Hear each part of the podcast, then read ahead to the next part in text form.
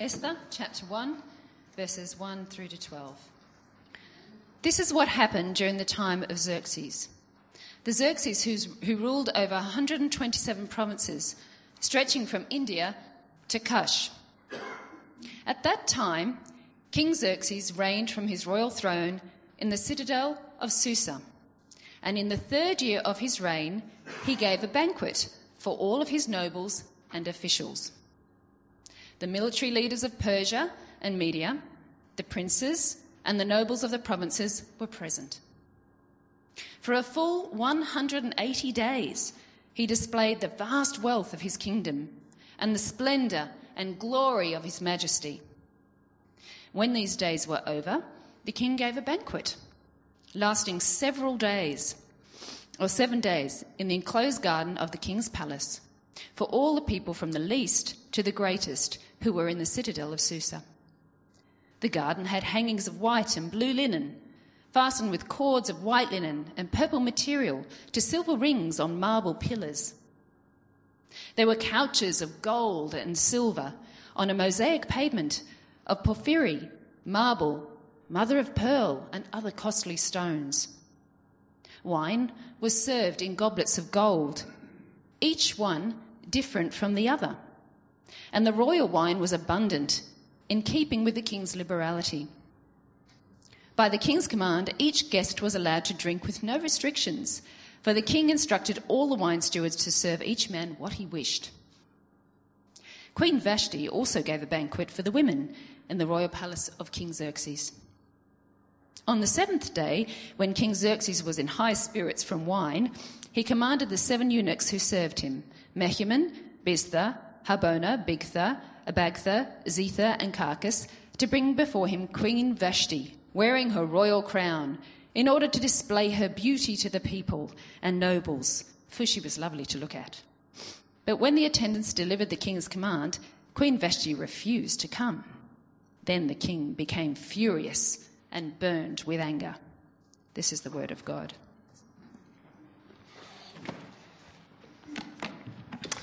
Excellent. Good morning. Uh, if you don't have a Bible uh, with you, it will uh, serve you to have one in front of you, and we have them in the foyer if you haven't managed to do that. But if you've got uh, your Bibles there and keep them open to Esther, we'll be looking at this uh, text together um, through not just chapter 1, but even through parts of chapter 2 and, uh, and looking at this story. Shall we pray?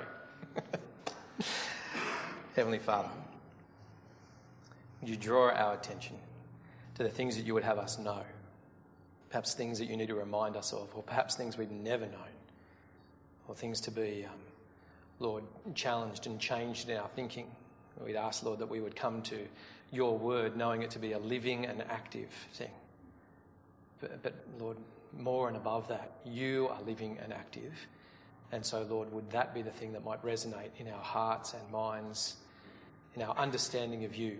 So we pray, Lord, that uh, your Spirit would be doing that work as your word is understood, and that, Lord, you would be changing us, conforming us to the way that we might know not only you better, but ourselves as well.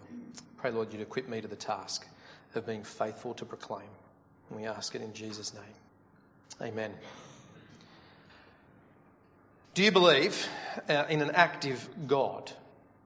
I actually don't have a good introduction, so I'm just going to start with big overarching questions. Um, a God that's active in this world, you know, mm, kind of nod, uh, but not just active in this world in a gos- cosmic kind of sense, but active in a personal kind of way, interested and involved in you, um, powerful and loving. And you'd say, well, that's, that's the, the God that Christians say that they believe in.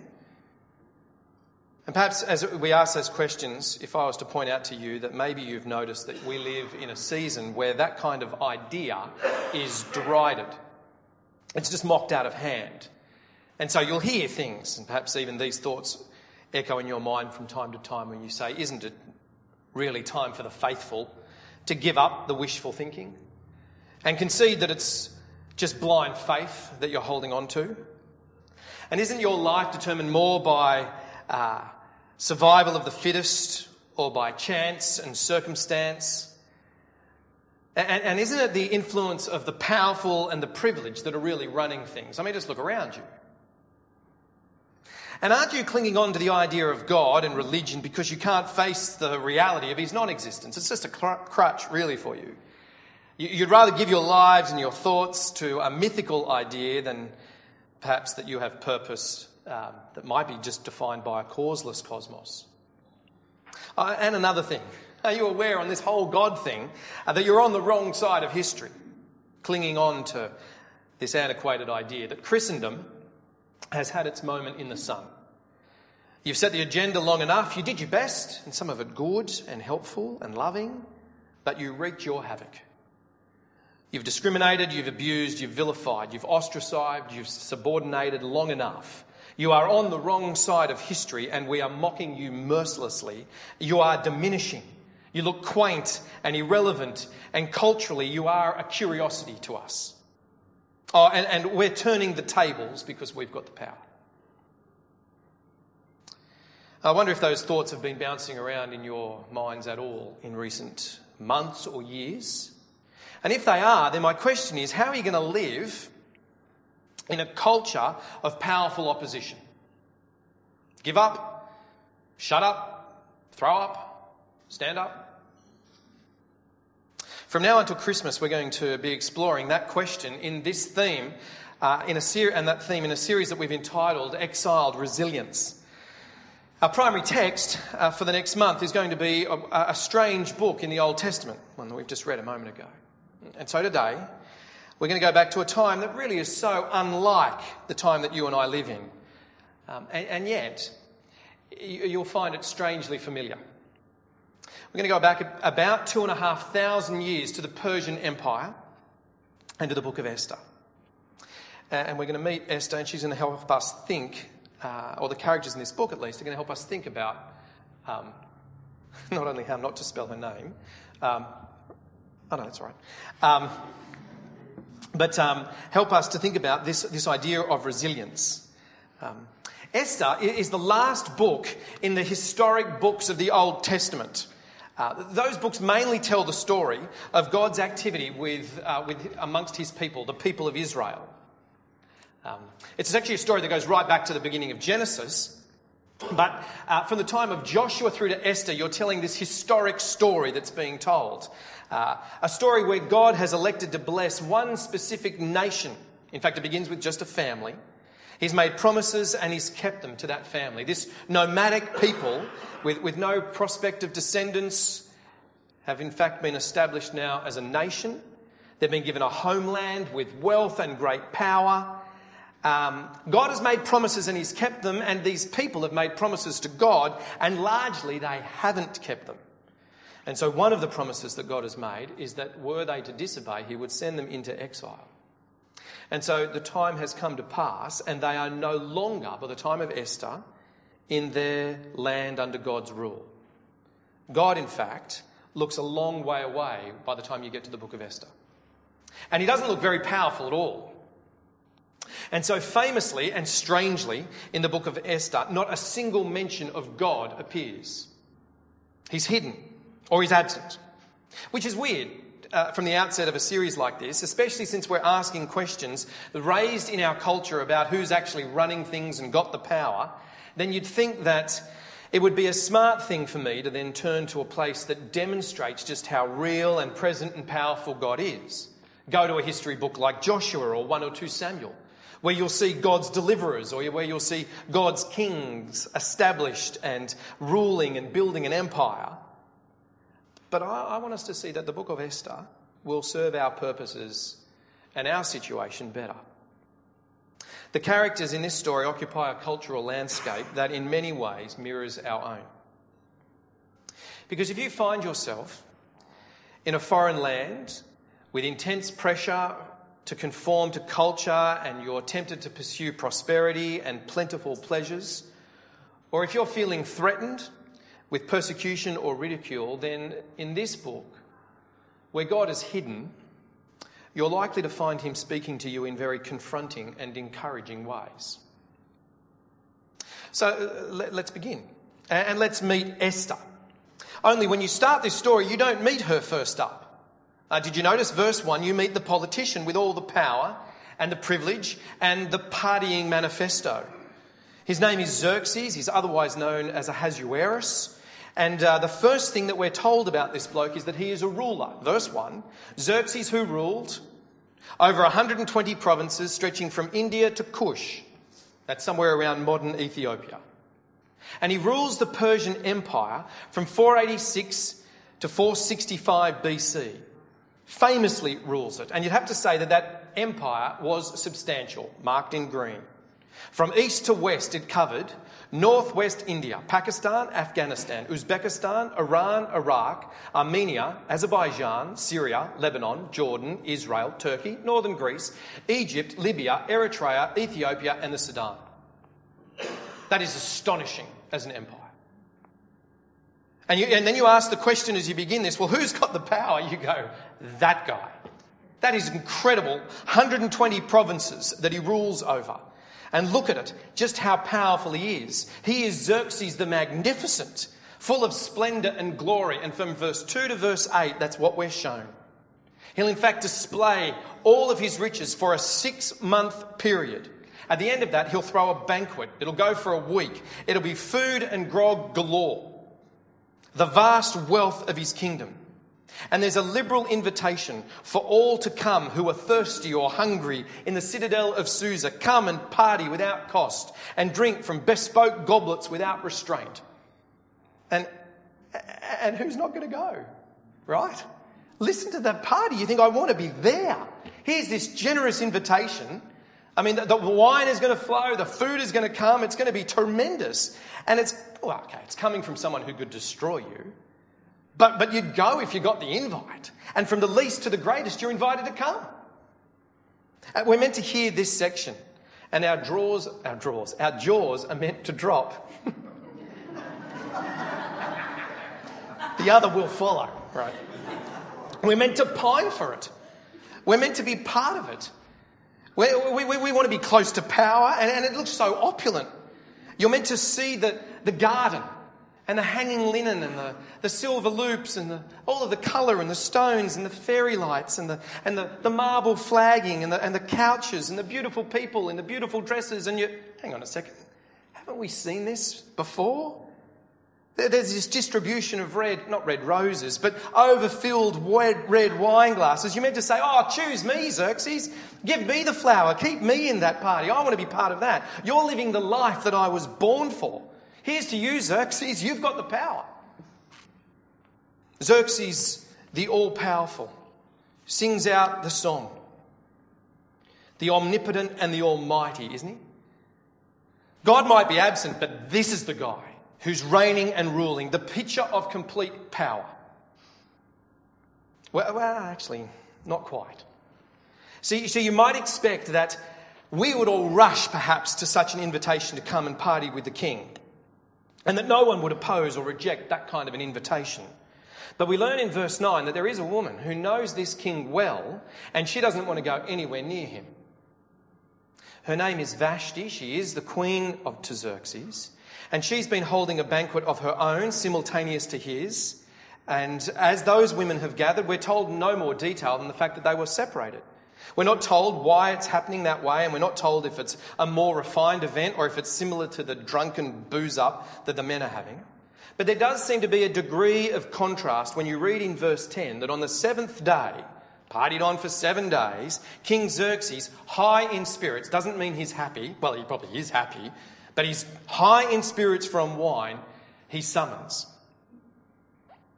he looks around that party and all the things that are taking place, and it's been rowdy and bawdy and fun, and he thinks, a room full of drunken men, what does this party need?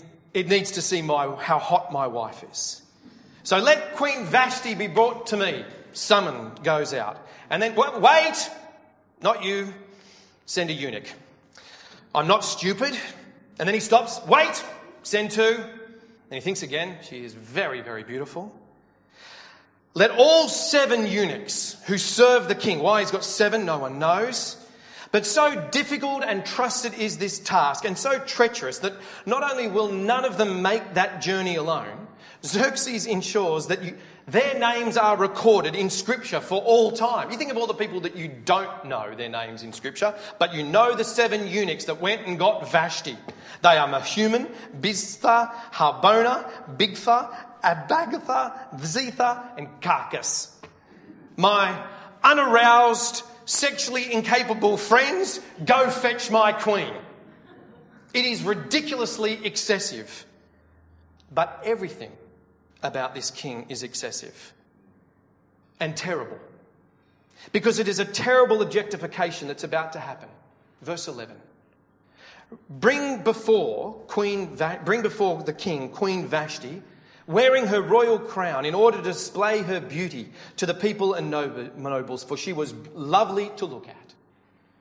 And there's an assumption in there perhaps that maybe she's wearing not much more than just the hat that is left on. The woman to be paraded, to be used and assessed and no doubt abused by powerful men. And here is an ever timely topic. And now, before King Xerxes, the picture of complete power, Queen Vashti does the unthinkable. Verse 12 When the attendants delivered the king's command, Queen Vashti refused to come. It's unthinkable. It's dangerous, unthinkable, and embarrassing for the king. For the ruler who rules from North India to Kush, Xerxes, has been defied. Can you imagine? Flabbergasted, spits out his wine. What? And he's enraged. And that's what human power always looks like. It's about to lash out. For it's been defied, and he is indignant and full of vengeance. Verse 12, as it continues, then the king became furious and burned with anger. So, what will his next step be? Well, it's surprising, actually, his next step. Because into this drunken, debauched party, the inebriated king reaches out for wise counsel. Now, you've got to say, have they been part of the party? Were they in Susa? Were they invited? Yes, yes, yes. How wise are these guys going to be? But here they come. Verse 13, we're told something distinguishing about them. Not only that they are wise, but that their wisdom is contemporary. Notice they understood the times.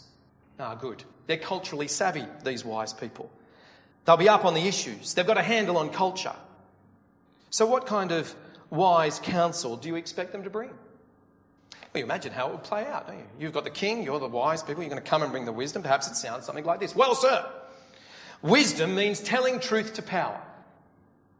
And so here is how we see it. Clearly, you're very powerful, but clearly, you're also very drunk.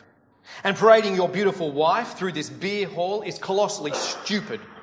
It's a dumb thing to have requested. Don't you care about your queen's purity and her safety? And don't you have a problem with objectifying women? We think that Queen Vashti has shown great wisdom by avoiding you and your bawdy mates. We applaud her and we would also go so far as to instruct you to apologise for being such an ignorant misogynist. that would seem like wisdom. But, but that's not what happens. That's not the wisdom of the age. That's not contemporary wisdom for any time. Xerxes, it says, you are great and magnificent, and you have been grossly defied. And this is terrible. For, for, for you to be treated like that, it's, it's terrible. But it's worse than you think. For you, Xerxes, you are the paradigm of power. And if someone has defied you, if it's happened to you, then what kind of global chaos will it be if, for the rest of us if our wives behave like that?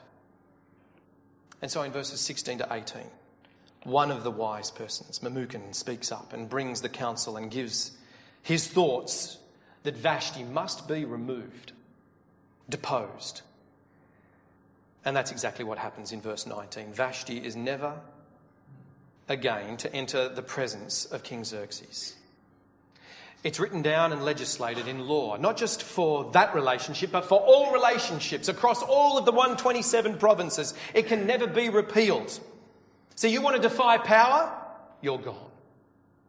You want to cozy up to power? We'll legislate in your favour. Oh, and sir, might we suggest this isn't so bad, really. Queen Vashti's gone, but you can always trade up. Verse 19b. let also then the king give her royal position to someone else who's better than she. It's just an opportunity, really.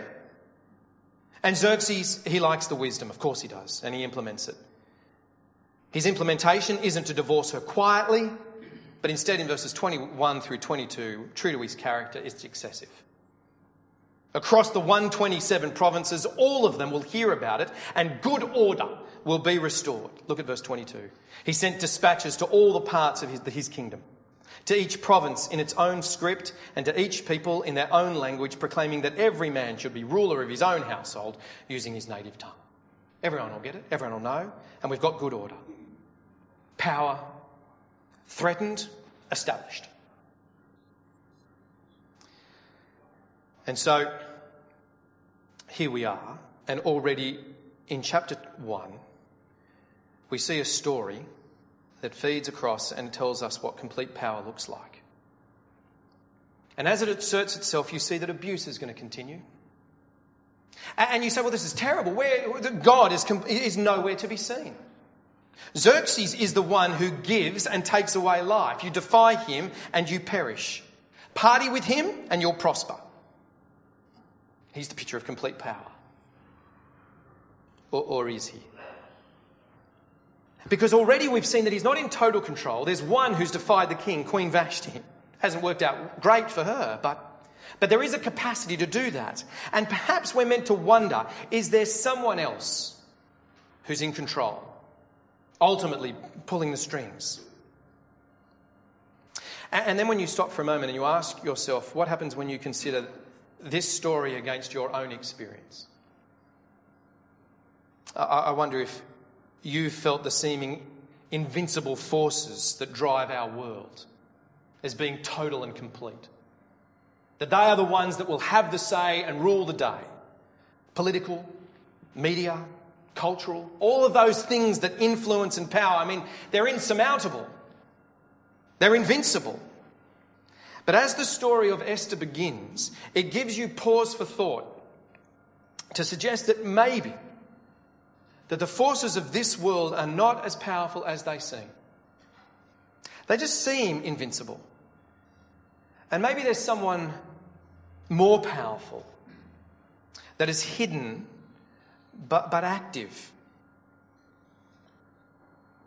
Because the story shifts and we begin to meet more characters.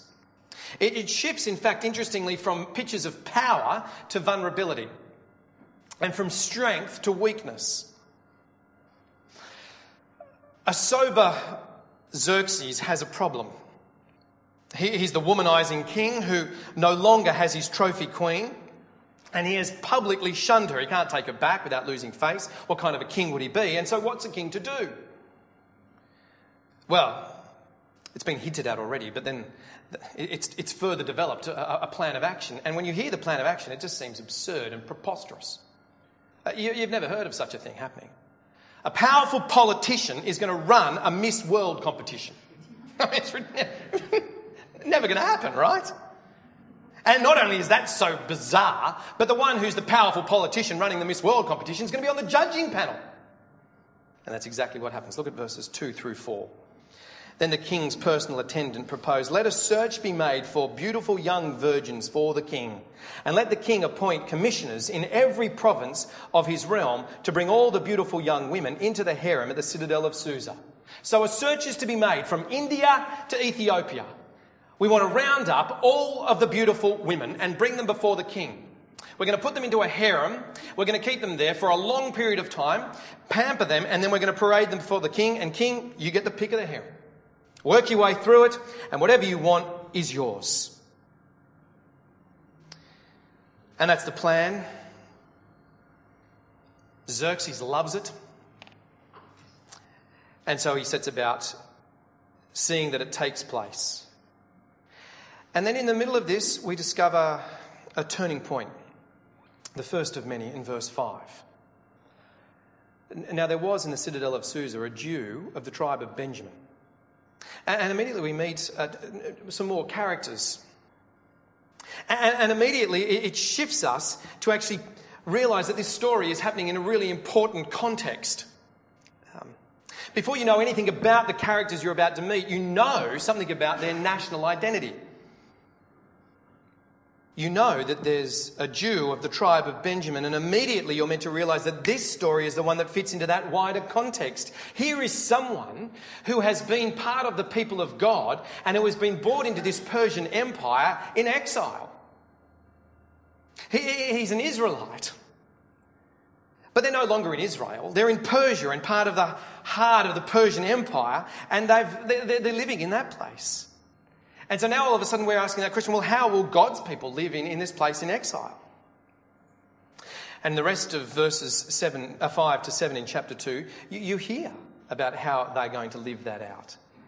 So you meet this first one. His name is Mordecai. He's the son of Jair, the son of Shemiel, the son of Kish. He's got this lineage. And in fact, you can know his story. He's one of those who's been carried off into exile from Jerusalem by Nebuchadnezzar, the king of Babylon. But Babylon's fallen, and now Persia is the ascending reign and rulers. And so he's been among those who were taken captive with Jehoiachin, king of Judah. Now, Mordecai has a cousin. Oh, we're about to meet another character. Who's the cousin? Well, it's Hadassah. That's her Hebrew name, Hadasha, Whom he had brought up because she had neither father nor mother. Oh, she's an orphan, this girl. This young woman who was also known as Esther, that's a Persian name, had a lovely figure and was beautiful. And all of a sudden you go, oh no, if only she wasn't. But she is. She's, she's beautiful in form and figure. And, and Mordecai had taken her as, her own, as his own daughter when her father and mother had died. And we realize she's in the crosshairs of the king's plan for the harem and for the beauty pageant and and then when you think about what you learn about Esther, you know that she's young and that she's beautiful. You read on, you discover that she's winsome and she's singled out for privilege. She's the triple threat. You learn pretty quickly and you think, well, she's, she's the front runner. I mean, you're watching, you know, episode one, season one, and you think she's going to be there on the last night for sure. Like she's going to be picked of all of the girls in the harem. I mean, this is tremendous, isn't it? She's, she's a front runner for the, for the beauty pageant, which don't kid yourself. As soon as you really think about it, you realize how terrible and dehumanizing this enterprise is. For from India to Kush, the attractive have been forced to enter into a harem of a debauched and powerful king. They're about to be prepped and pampered like they are animals getting ready for a grand parade. But don't dress it up like it's an exciting idea for a reality TV show. These women will be exploited and defiled. They'll go from virgins in the harem to concubines. And perhaps, perhaps one, one will receive the unenviable status to be selected as queen. But that's the best option and it doesn't look great. And then you look at Esther and whilst you're aware she's a front runner, one of the other things that our storyteller wants us to learn in verse 10 is that her nationality and her family background is kept quiet. It's hidden. Look at verse 10. Esther had not revealed her nationality and her family background because Mordecai had forbidden her to do so. And then immediately you've got to say, well, why? She, she's kept very quiet about being a Jew part of the people of God, living in this extravagance and the opulence, and keep that on the down low. And as you read on through this story, you begin to understand why. Because to be a Jew in Persia is not something that assures you of safety and acceptance.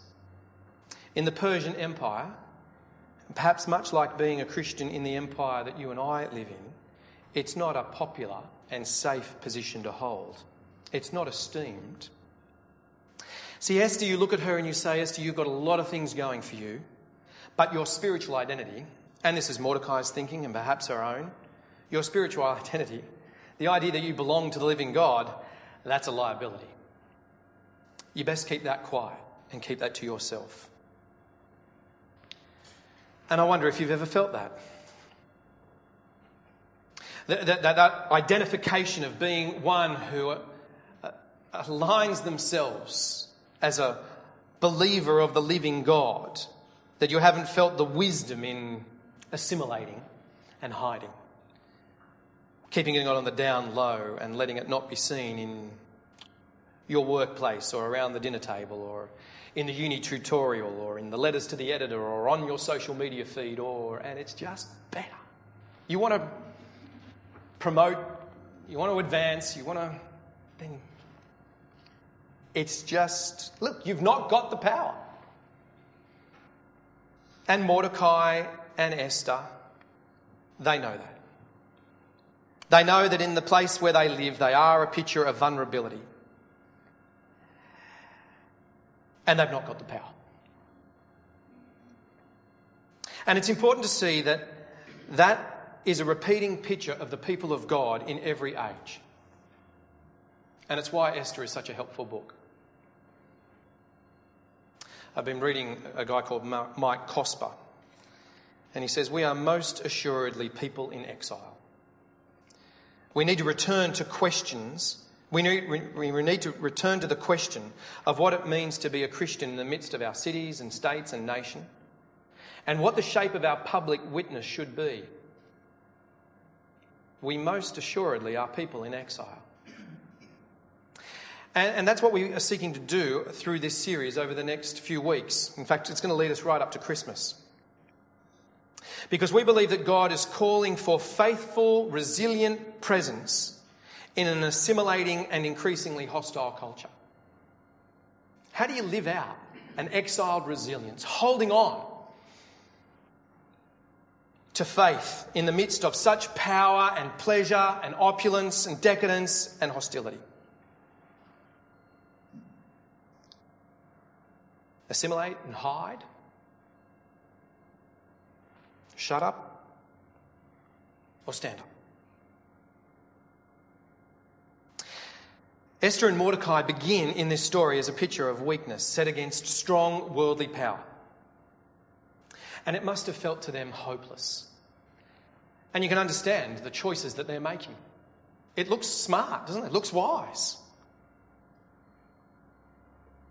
No sign of God anywhere, completely hidden. But, but, but as you read ahead and you see how even this little section finishes in the first two chapters, you, you've stopped and you've got to ask yourself hang on, really? Is it all just kind of rolling out and is it all just fatalistic? Is this all just given over to chance? Is it just, is it just random good luck that means that Esther isn't about to get executed, or Mordecai doesn't meet a grisly end? Or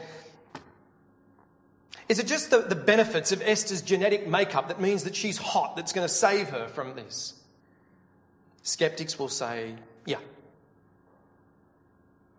Or is there a hidden hand that's at work?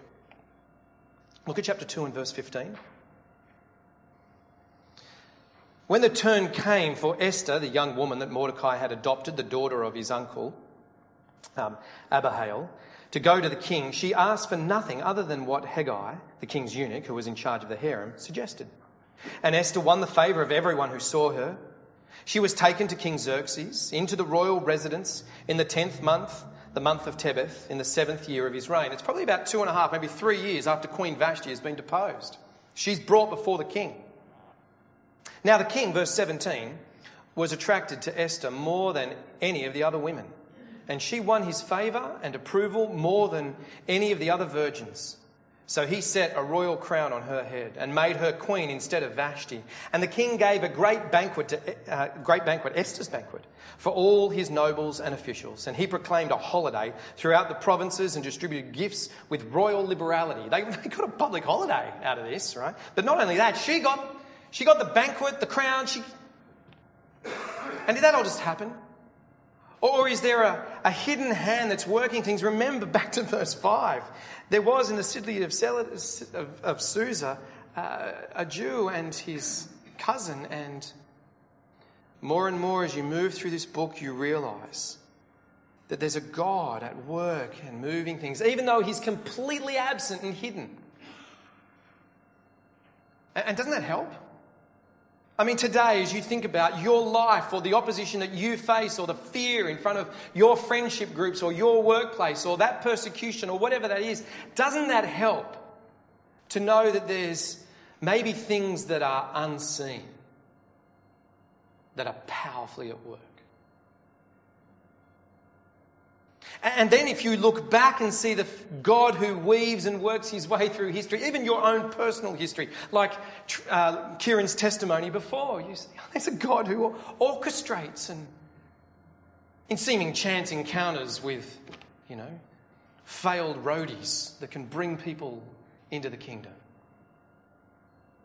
But he's not God able to be at work, and we see all these things, and, and of course, that's one of the big themes of God's word. Reminding us that there's a God who remains enthroned, and in fact, maybe we're not very good at being able to see where power lies. And it's exactly what Psalm 2 tells us. Why do the nations conspire and the peoples plot in vain? The kings of the earth rise up and the rulers band together. I mean, they're all getting together. Look how powerful they are. And they're against the Lord and against his anointed, saying, Let us break their chains and throw off their shackles. We're done. You're on the wrong side of history. Verse 4 The one enthroned in heaven laughs, and the Lord scoffs at them. He rebukes them in his anger and terrifies them in his wrath, saying, I have installed my king on Zion, on my holy mountain. There's a God who does reign and rule. And it is a really silly thing, isn't it? This worldly grab for power and pleasure and all of that. And we think there's influence there. But who is the one that reigns and the one that rules? Look and see and recognize the one that he's established. And so, what does it look to call upon counsel? Look to verse 10 of chapter 2 of Psalm 2. Therefore, you kings, like Xerxes, you want to be wise? Then be warned, you rulers of the earth. Serve the Lord with fear and celebrate his rule with trembling. Kiss his son, or he will be angry and you, uh, angry, and your way will lead to your destruction. For his wrath can flare up in a moment. But blessed are all who take refuge in him. Because Xerxes, you look incredibly powerful, and I'm terrified, but Xerxes' empire will go. And this world this media, this politician, this life, whatever it is, it looks so powerful and dominant, but it will go. Therefore, you kings and you people, be wise. Kiss his son. Come to the one that he's established as his ruler. Because when you see who his son is and his kind of reign and rule, this one who is the king of kings, you realize that he's a much better king. He's not reckless or bawdy or self seeking. He's not after his own pleasure but instead he wants to pursue you.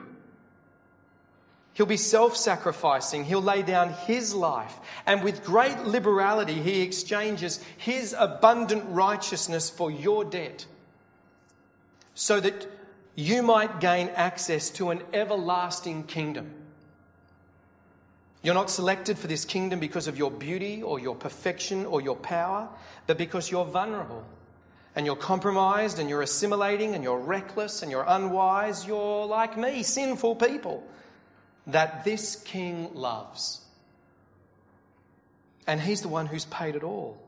Such that no power of hell or no scheme of any man or king or whoever it might be could ever pluck you from his hand. And until he returns or calls you home, here in the power of Christ, I'll stand. A kingdom that he establishes, maybe unseen, but real and enduring. And this one who's established as the king of that kingdom looks upon his disciples on one occasion and says, Let me tell you how you should think about that kingdom. Would you bow your heads? and listen to what he says, and maybe if you know it, repeat it with me. He says, You ought about to think about this kingdom in this way by praying, Our Father, who art in heaven, hallowed be your name. Your kingdom come, your will be done on earth as it is in heaven. Give us this day our daily bread, and forgive us our sins, as we forgive those who sin against us. And lead us not into temptation, but deliver us from evil. For yours is the kingdom, the power, and the glory, forever and ever. Amen.